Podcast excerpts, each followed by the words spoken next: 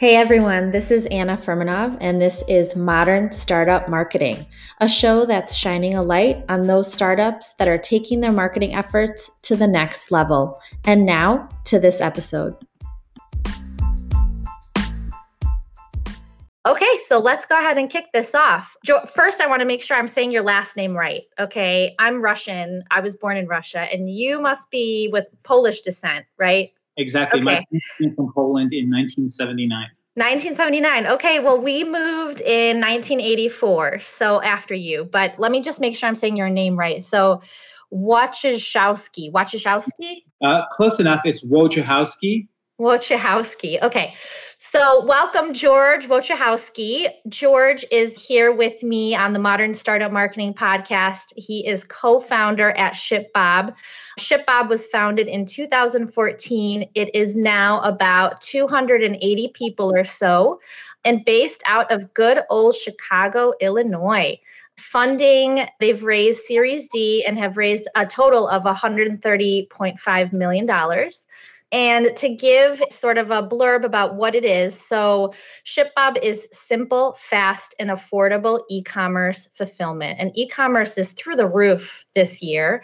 So, clearly, your services are desperately needed, right? Tech enabled 3PL. So, I need to explain what 3PL means for those folks that do not know. 3PL stands for third party logistics for direct to consumer brands. So basically, these direct to consumer brands they need to outsource their logistics from warehousing to delivery and everything in between and more so that they can focus on other aspects of their business. So that's what it means and you guys are across the US as well as Canada and Europe. The other thing I wanted to mention was you were ranked number 1 on Crain's Chicago fast list of the fastest growing companies in 2020. So you're rocking it. Uh, clearly, this year has been hot for you. Just to give a quick backstory, my friend Yana, she's a designer. She's been helping out ShipBob with design efforts. She spoke so highly of ShipBob and all the cool things that you guys are doing and the great culture at the company, which is so great to hear that you've raised all this money, you've grown so much, and yet you're still able to maintain the culture. So I knew that I had to talk to you. I had to meet you. And the other cool thing is that we're both from the Chicago area. You went to DePaul, and I'm from the Chicago area too. So happy to have you here. Thanks for joining. I'm very happy to be here as well, and always a pleasure to chat with a fellow Chicagoan and somebody who's really active in the e commerce community really well summarized on your part, Anna. And I appreciate you mentioning the thing about culture because I think when people ask what has been the difference going from being a company with you know less than a half dozen employees to now over six or seven hundred employees, it really has been culture and finding the right people who buy into the mission and what we're trying to do and respect each other not only as colleagues but also see each other as friends. So that's been super important to our success over the last six and a half years. Did I hear you say that you're 600, 700 employees? Because I thought you were around 280. So that's way mm-hmm. more. Yeah, I imagine we are. Last time that I heard the official statistics was somewhere around March or April, and we were around 550 at that point. And wow. so we up for the holiday season differently than in previous years, we're not relying as much on temps this year as actually bringing people on board with the intent of keeping them on after the holiday season in full time positions. And so, yeah, I would imagine we're somewhere around like 650, 700. Wow, that's a huge company. That's amazing that you can maintain that culture. I hope that continues. And I'm going to enjoy this conversation, just learning about everything that you've been able to build at that company. So, Great. So let's go ahead and kick it off. So, co founder, that means many different things for different people. I'd love to know what are you focused on right now as co-founder? What's your role within the business? Yeah, the role has changed as many people who are listening who are co-founders or early employees of startups, you wear all the hats through the journey as a company. When we started out, I was literally myself and my co-founders. There's five co-founders essentially of ShipBob, and we essentially started the business going door to door in Chicago, walking down Milwaukee Avenue and Halsted and Oak Street, and going inside to all the boutique shops and, and independent businesses who were essentially hiring employees, but those employees, instead of minding the store and working with customers, were spending 30, 40, 50, 60, 70% of their time in the back office packaging products and getting them ready to ship out for their e-commerce business, which was, you know, growing back in 2014. You know, retail was still, you know, the catalyst for commerce, but you know, e-commerce was catching on and it was catching on big with uh, small to medium sized business because of the democratization in e-commerce with platforms like Shopify and Squarespace and BigCommerce coming on board and introducing their product. So initially, that was my job. I mean, I would go around to local stores in Chicago, pitch them on ShipBob, and uh, we also stood outside the post office a lot back in the day, where to get our early customers, the early adapters, um, we would, you know, stand outside the post office with an iPad and we'd watch for some entrepreneur to pop out of their SUV with like 20 packages and be like, hey, you don't need to stand in line for the next 40 minutes to put labels on these. Let us handle it for you. And that worked. I mean, you know, we went from 100 packages a month to 1,000 packages a month and so on and so on and so on. But we really grinded it out in those early days.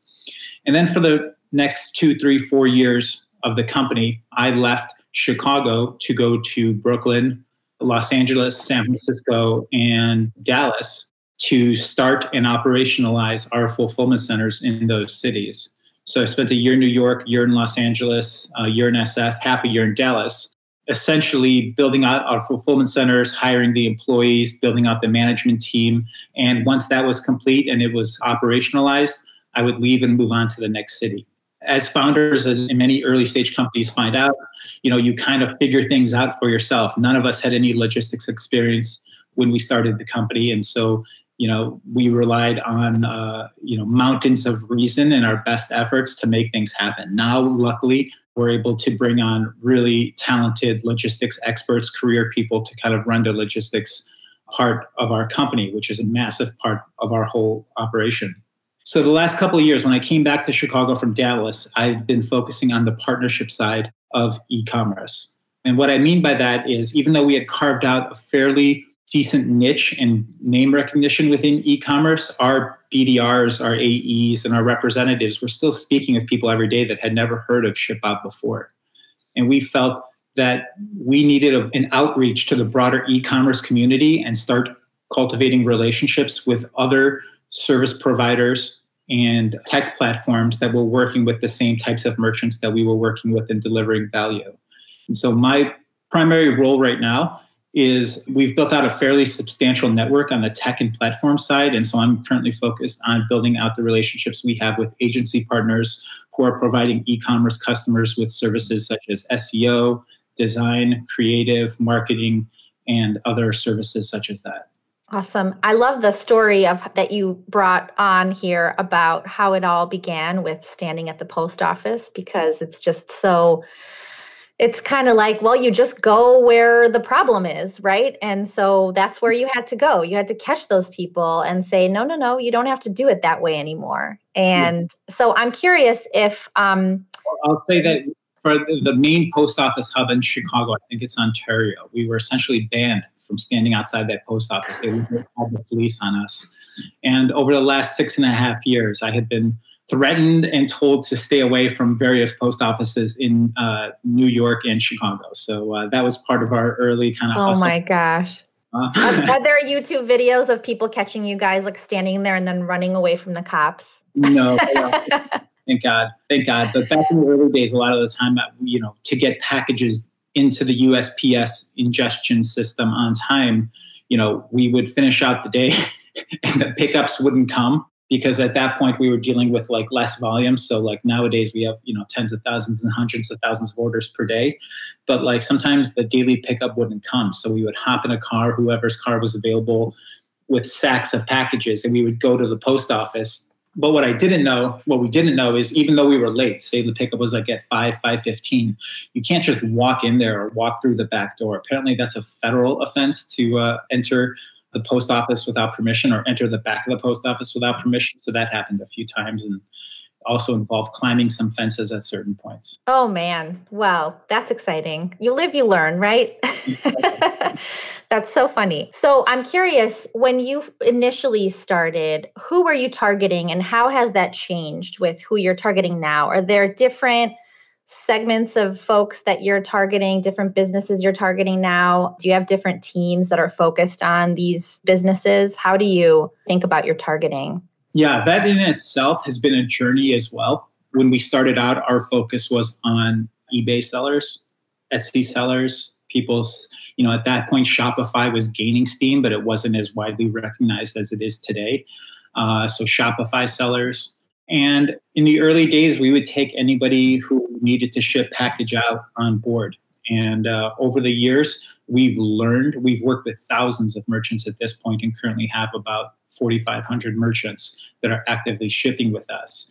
And over the years, we've learned which types of merchants our value proposition makes the most sense for. And instead of kind of spraying and praying like we used to, just in the name of growth, we've really narrowed down our box to focus on merchants who are shipping non perishable goods, have a moderate SKU count, less than 200, and are essentially shipping about three, 400 orders a month with good velocity.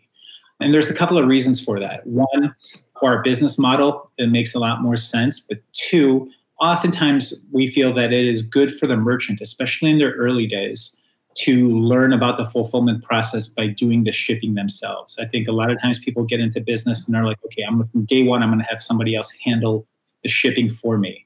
And that really is kind of sidestepping an important lesson about your own products of how what it takes to package it, put labels on it, correct any errors that might occur and deal with customer service issues. So it really gives you very helpful context in the early days to kind of do your own.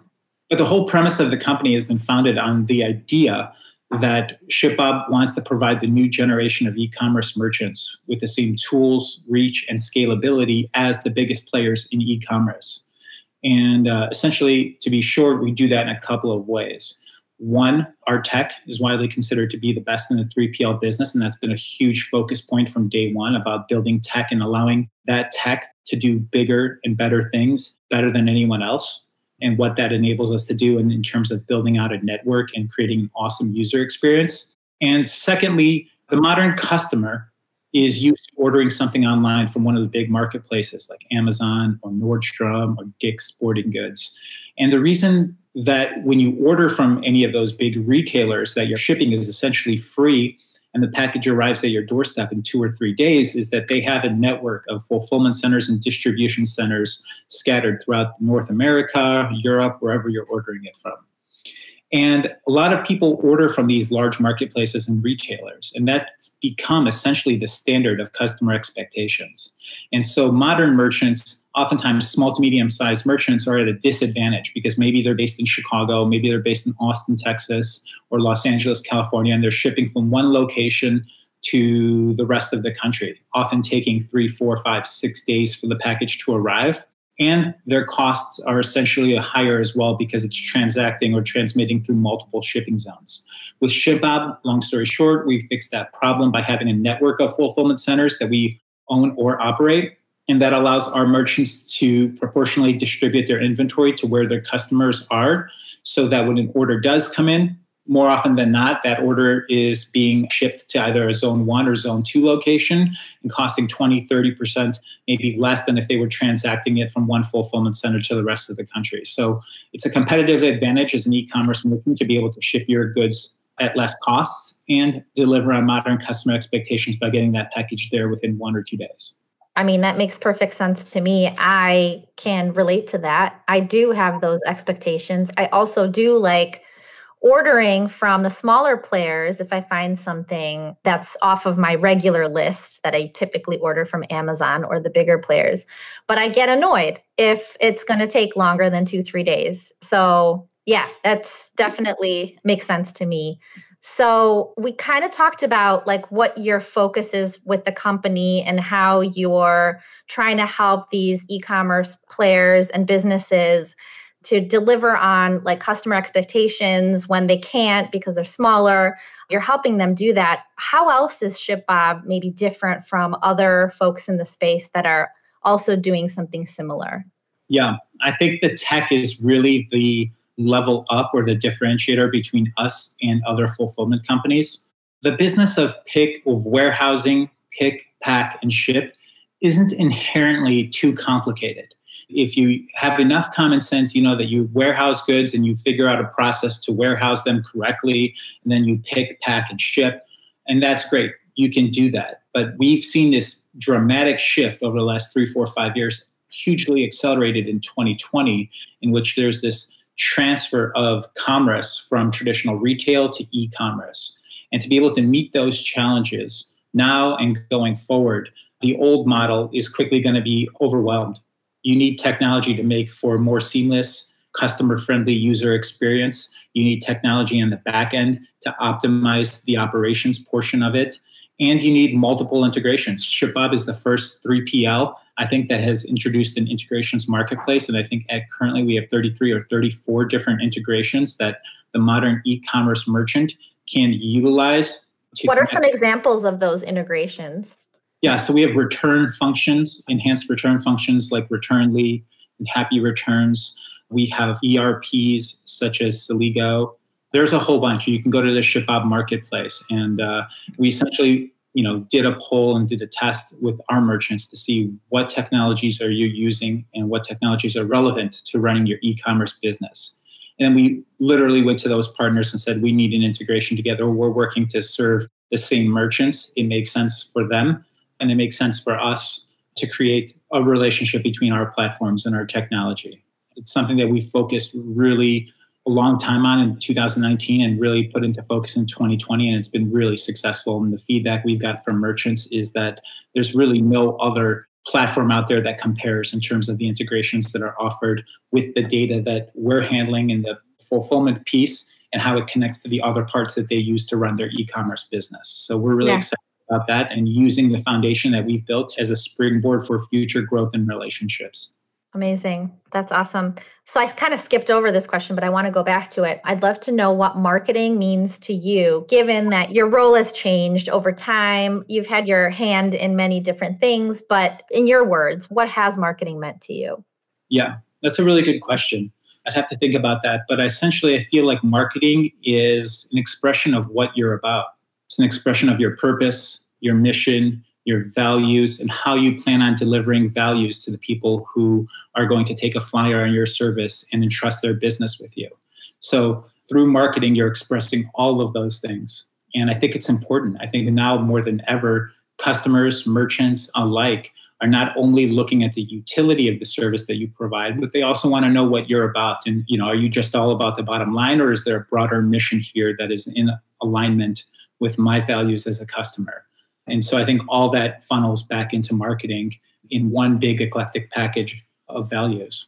So, when you were talking about how you're different from other players and you're like above and beyond with your technology, do you focus on more than just talking about how amazing your tech is with new customers that come on board? Is it the culture? Is it the values? Like, what kinds of things and i'm starting to talk about marketing a little bit and then i know we're going to talk about like what's working well with marketing but just curious if you have already begun to put the focus there with it's not just about us it's also about like how to connect you to us. Yeah good question. It's about trust. It's about establishing trust and coming up with the validation to reinforce that trust with the merchant one of the things that we proudly are able to tell people about is that our fulfillment accuracy rate is 99.6%, which is among the best in the fulfillment industry. You'd be hard pressed to find even Fortune 500 or Fortune 5000 companies with the same level of accuracy they were able to deliver through our fulfillment network.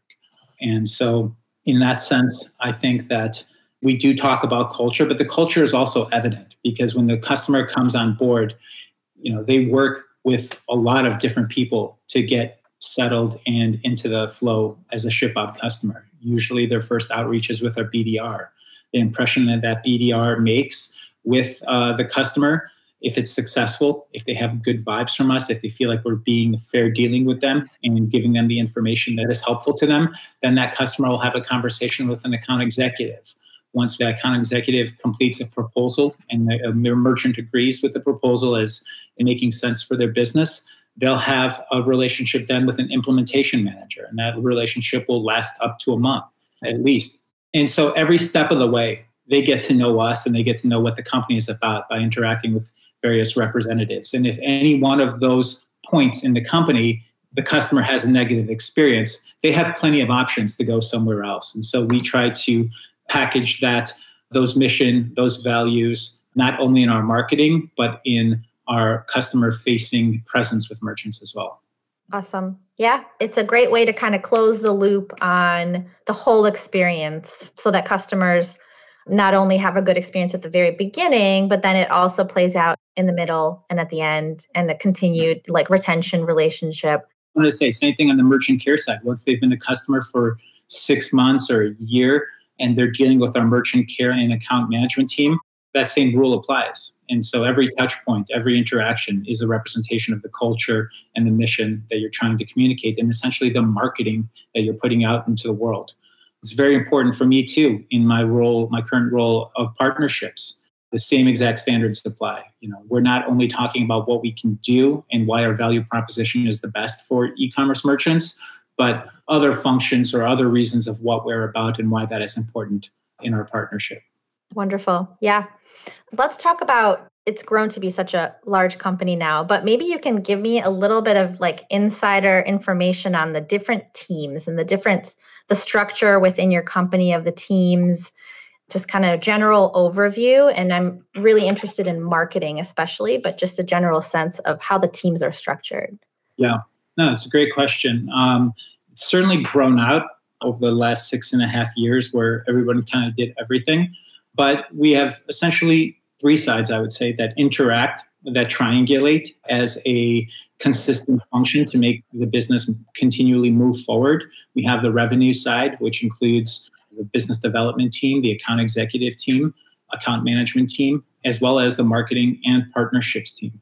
And the second cog of that would be the engineering team, which works with both revenue and the operations side to create the technology and test the technology that we put out there for merchants to use. And then the third side would be the operations team, which is the most vast part of our company. Made makeup is hundreds of people.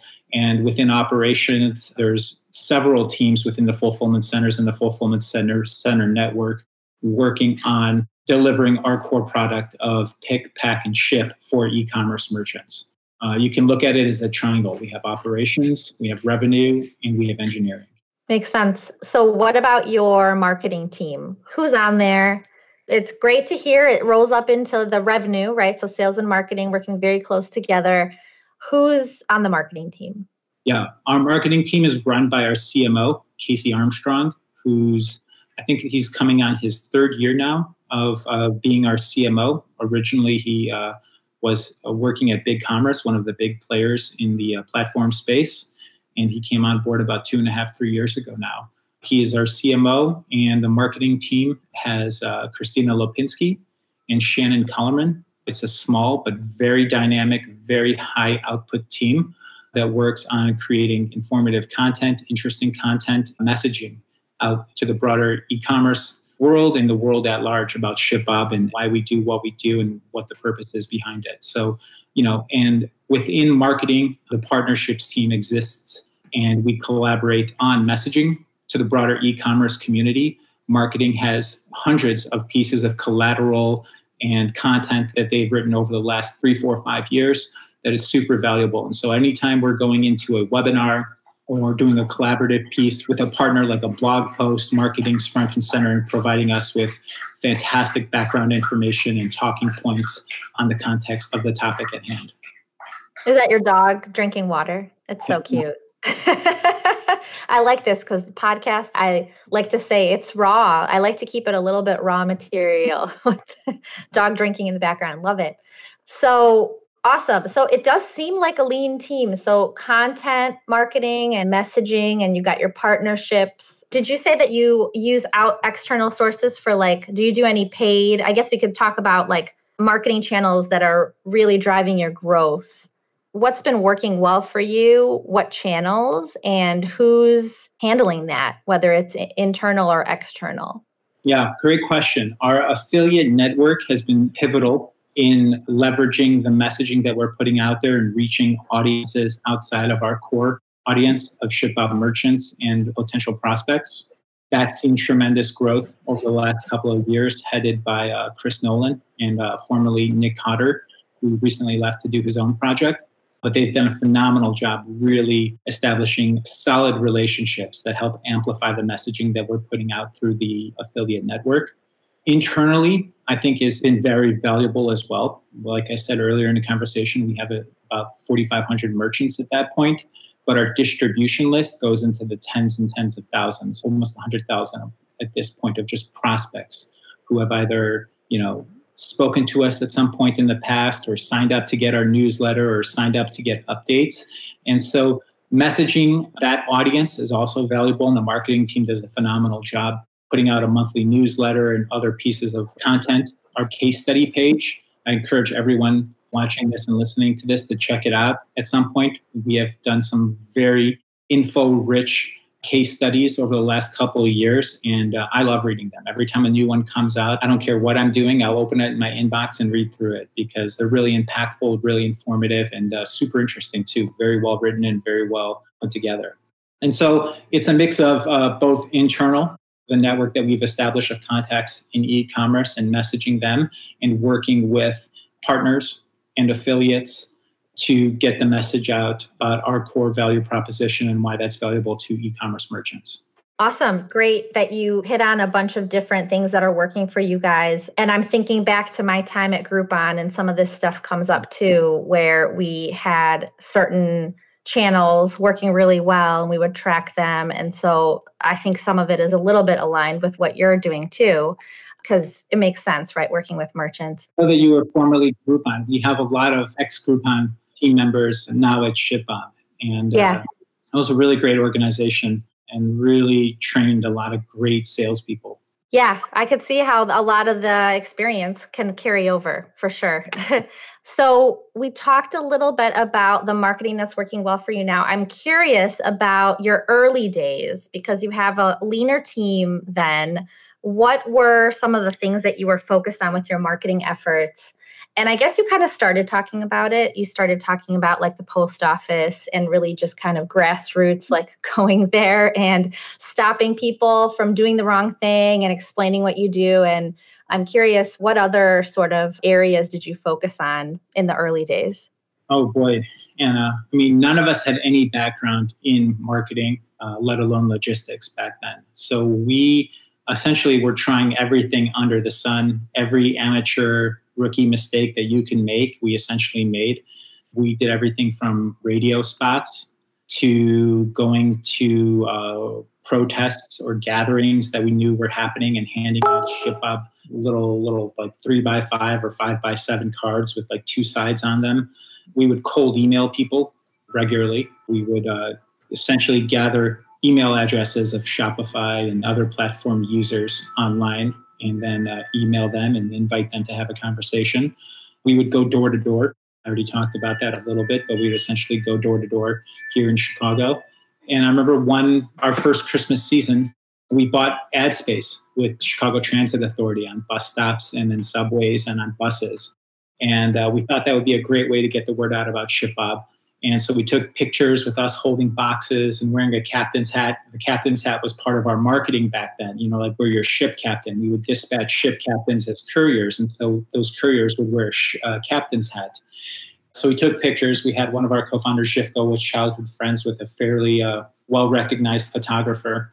And uh, so we took these pictures, we put them on CTA buses and trains and billboards, and uh, they were not successful at all. And uh, they stayed up on the CTA for another year, two years. I had people two years later literally like, hey, I'm riding the subway home from work. Is this you? And I was like, oh gosh. And it was the wonkiest pictures of us as well. We were wearing. like, ta- they don't take it down, right? Even after you're. and it wasn't funny at the time but what became really funny is when people sent me pictures of like one of our photos of myself or any of the other co-founders literally being vandalized on the CTA where they would like change ship Bob to SHIT Bob. And I was just like, oh God. I thought we were 30 days of advertising. What is it still doing up there two years later? Oh my gosh. All right. So you learned a lot clearly. Like maybe radio spots were not the thing. Maybe CTA transport ads were not the thing for you. But what did end up working well? Do you remember what were the things you're like, oh my God, this is amazing. This, like, let's keep doing that? Yeah. In a sense, a lot of them didn't work, but in, in the same sense, they all worked because any opportunity that we had to get in front of another merchant and tell them about what we're doing, even if we suffered the embarrassment of having our photos up on the train or having a you know a campy radio commercial as long as that put us in a position to talk to somebody about what we did we tried everything under the sun and none of them worked really well but it did create an audience a scattered audience of people that we would sell on our value proposition and to come work with us.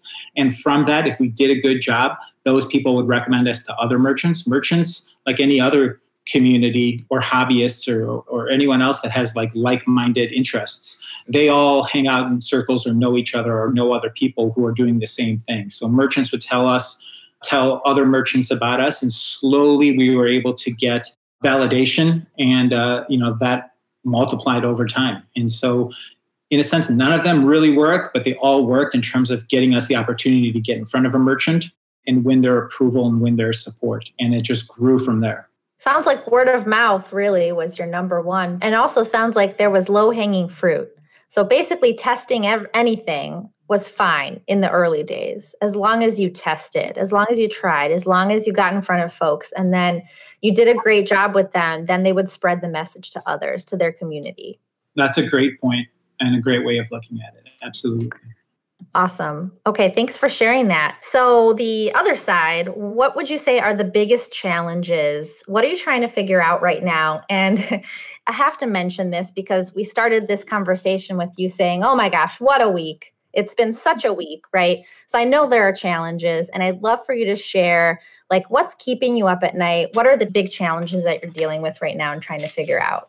Yeah, there's been a, a, progression of challenges through the years. If you had asked me a year or two ago, as we were really hitting our growth spurt, it would be like, how do we maintain the culture that allow us to get here in the first place as we bring new team members on board? I think we've done that very successfully. And so, you know, the bigger you get, the bigger your problems get. Now it's keeping our obligations to our merchants and our investors, especially in this time of COVID, which has added additional levels of pressure and expense and complexity to the fulfillment process. Yet, you know, merchants have higher expectations. They, you know, many people have left their jobs that they were working previously and have gone all in on their e-commerce business. And so we take it very seriously the promise we make to merchants to handle the shipping and fulfillment part of their business. And so dealing with the challenges, just general challenges of 2020 and all that has come with that has, uh, I wouldn't say kept us up at night, but it's definitely been uh, very challenging and a challenge that I think that we have taken head on and dealt with very, very well this year. Yeah, like I think about your business and I'm thinking like, oh man, you guys are probably doing amazing because e-commerce is through the roof because, you know, people are buying online, they don't really go physically into stores and so that's really where the activity is these days. But then on the other hand, there's logistics challenges, right? So uh, I'm sure that's affecting you and you still want to keep your promises that you're high, you know, high quality support to your customers. Yeah. And a lot of it's out of our control too, Anna. Like what we can control, we you know, focus on with, you know, laser like focus. But you've read everyone's read over the last couple of days, it was in the New York Times, even big brands like Nike or Gap have been cha- having challenges with carriers like UPS and, and USPS and FedEx. And merchants expect us to handle that. You know, if only a certain amount of packages per day can be picked up because of a location because one of the carrier has capped it, that's not an excuse that we can tell our merchants. That's something that we need to figure out because that's what we signed up for. So, you know, throughout the supply chain, there's a lot of different cogs that make a product from the time it's manufactured to the time it arrives in a ship ShipBob fulfillment center to the time that it arrives at the customer's doorstep, all of those have to be in, in line as much as possible for this to be successful. And so addressing those challenges and talking with partners and talking with various aspects of the supply chain to make sure as best as we can be that we're on the same page has been super important as well. That makes sense. Yeah. So we've been talking about COVID already. How has COVID impacted your marketing, if in any way? Like, are there things that you plan to do differently next year or that you've already started to do differently this year? Can you talk a little bit about that? Yeah, it's a very interesting question. Back in March and April, when COVID first hit, we didn't feel like it was appropriate to just go out and market to people and say, hey, you know, where's ShipBob? This is why you should use us. We felt like we had to deliver some sort of value in the aspect that we have available to us. And so one of the things we did was instead of messaging outward about why our value proposition is best, we took the data that we were seeing from working with thousands of e-commerce merchants and made it public. And so we wanted to provide information. People were looking around with a lot of questions and not a lot of answers. And so, whatever answers that we could provide to make their lives and their businesses easier and more successful, that became our marketing approach in the early days of COVID. So, we published two websites. One is trends.shipbob.com, which essentially monitors the different products that are uh, leaving our fulfillment centers. And so it was super interesting because the usual catalog, the early weeks of March and April, you'd see like the catalyst products like cosmetics, health and beauty, uh, wellness, sporting goods equipment would just dot nosedive to like zero. And other categories such as baby foods would spike like 800%. And so we're actively sharing that information that we have internally with merchants so that they can make better decisions for their business. And taking that one step further, we also published another site called carriers.shipbob.com, which is essentially how are the carriers performing based on the SLAs that they promise, and how are they performing based on how they were performing prior to COVID. And so you'll see this line when you look at the graphs as like, hey, this is what USPS or UPS was doing pre COVID. Are they at that pre COVID level or are they still struggling with COVID and getting packages and hitting SLAs? So we took the approach of providing information instead of pushing information.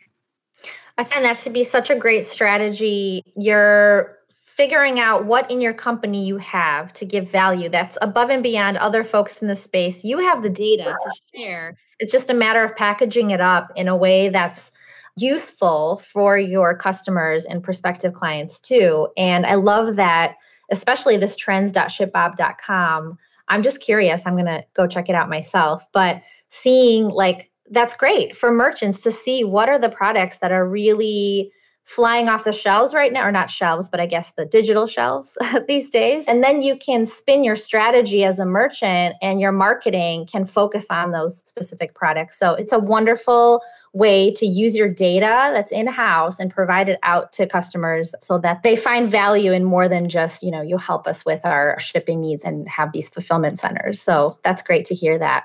Let's talk about you a little bit because we haven't talked about your background. And it's, by the way, very intriguing.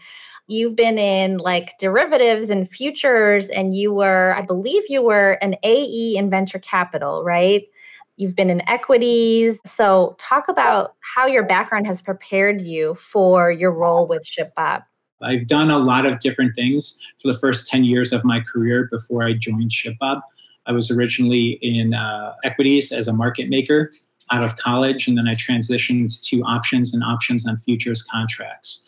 What appealed to me about joining the team that had already established the early version of ShipBob was that you know in the finance industry everything was about the P&L at the end of the day, at the end of the week, at the end of the month, at the end of the quarter, and I really felt a calling to be a part of something in which I could build and kind of look back and say, hey, we did this this was great work. This is something that we can show as uh, we can see the effort that we put into something and be really proud of that. And the sense of mission about helping this exciting new e-commerce industry that was developing at the time also got me very excited about ShipBob and the opportunity at hand. But in terms of logistics, in terms of marketing, I would say the none of us really had any deep experience that had us prepared to take on the challenges of like literally starting a business from scratch, but we were very scrappy. we had a lot of grit, which you'll find in Chicago based startups and Midwest startups. I think that you can verify that as well. That, you know, different than perhaps maybe other regions of the country, a lot of young companies in Chicago just show a lot of grit. And I think we had that in spades early on. And so even we would take it upon ourselves to figure problems out. And when it didn't work, one of the great things about having a great team is that you have people there to pick you up and keep moving forward together. And I think that we exercise that really beautifully in our early days. But I think the sense of taking on new challenges has always been something that I've embraced in my career. And that surely was also the case in the early days of ShipBob and essentially joining a team of a couple of people, a few people, and saying, hey, let's uh, let's see what we can do here. Let's see if this will scale and if we can build something really cool that's in line with our personal values. Yeah, it's a risk, right? But it seems like it aligned well with what you were looking for that went beyond where you were able to find something fulfilling in your previous roles in these like more financial driven companies. So amazing that you got involved at the right time, right? Right time, right people. If you can share something for the audience to hear about, something more personal, maybe that you're working on this year, or something from your career anything that you'd like to share a little bit more so folks that are listening can connect with you? Yeah. I would say that outside of logistics, my passion is renewable energy. And, you know, one of the most disheartening feelings that I experience is when I do order something from a major retailer or marketplace, and perhaps I order like, you know, something the size of a cell phone or a remote control, and it comes in a big, gigantic box and I'm like, oh my gosh, you could fit eight of these in this one box. How could they even send this out? And just for this one 200 mile trip of getting the package from the fulfillment center to my doorstep, this box will never be used again.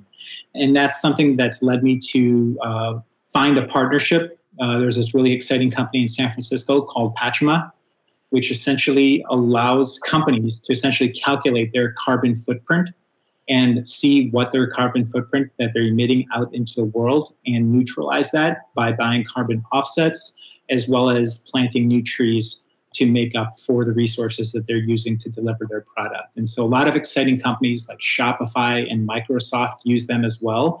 And what's really cool is that they're utilizing technology to verify the actual results of the investment that you're making to neutralize that carbon footprint.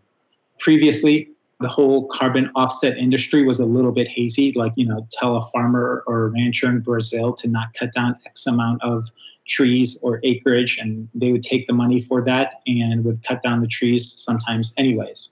So there was actually no way to verify that the investment that you were making back into the environment was actually being applied as intended. What Pachama does is they use a mix of satellite footage, uh, drones, and various forms of technology to verify not only that if you're preserving certain acreage that that is preserved as intended but that trees are growing if you're replanting trees and whatnot. And so the whole process the whole concept of carbon offset has been fantastic from the beginning but there was a lot of gray areas and they're taking that gray area out so for ShipBob, not only are we working with Pachama to reduce our personal carbon footprint, but we are in the process of building an integration that allows our e-commerce merchants to also calculate what their footprint is and make the investment to do the same as well. Um, and that's something I'm really excited about and very proud of. And uh, on a personal level, it interests me as well. Well, thank you for sharing that. I didn't know that there was something like that going on, but I'm glad that there is. And it's great that you're backing that and interested in that and pursuing that for the company. It makes a lot of sense. So, thank you for everything that you've shared. We covered a lot of ground. It's been so interesting to hear you talk about some of the things that you were doing in the early days and how the team has grown and how it's just blown up so much, yet you're still able to keep the culture where you want it to be. Of course, there will always be different challenges to handle, right? COVID has not made it easy for you guys. Thank you for sharing all of the different ways that you're staying relevant for your customers, you know, doing some marketing efforts and what's working well. And I'm so excited to hear all about this great stuff. I'm going to follow you guys. Let's keep in touch. I expect a lot of great movement into next year because you're clearly needed in you know for these e-commerce players and you're doing some great things so thanks for coming on here george yeah Thank you, Anna. You have a phenomenal podcast, and I'm honored to be a part of it and one of your episodes. And uh, thank you for having me on. It's been a pleasure.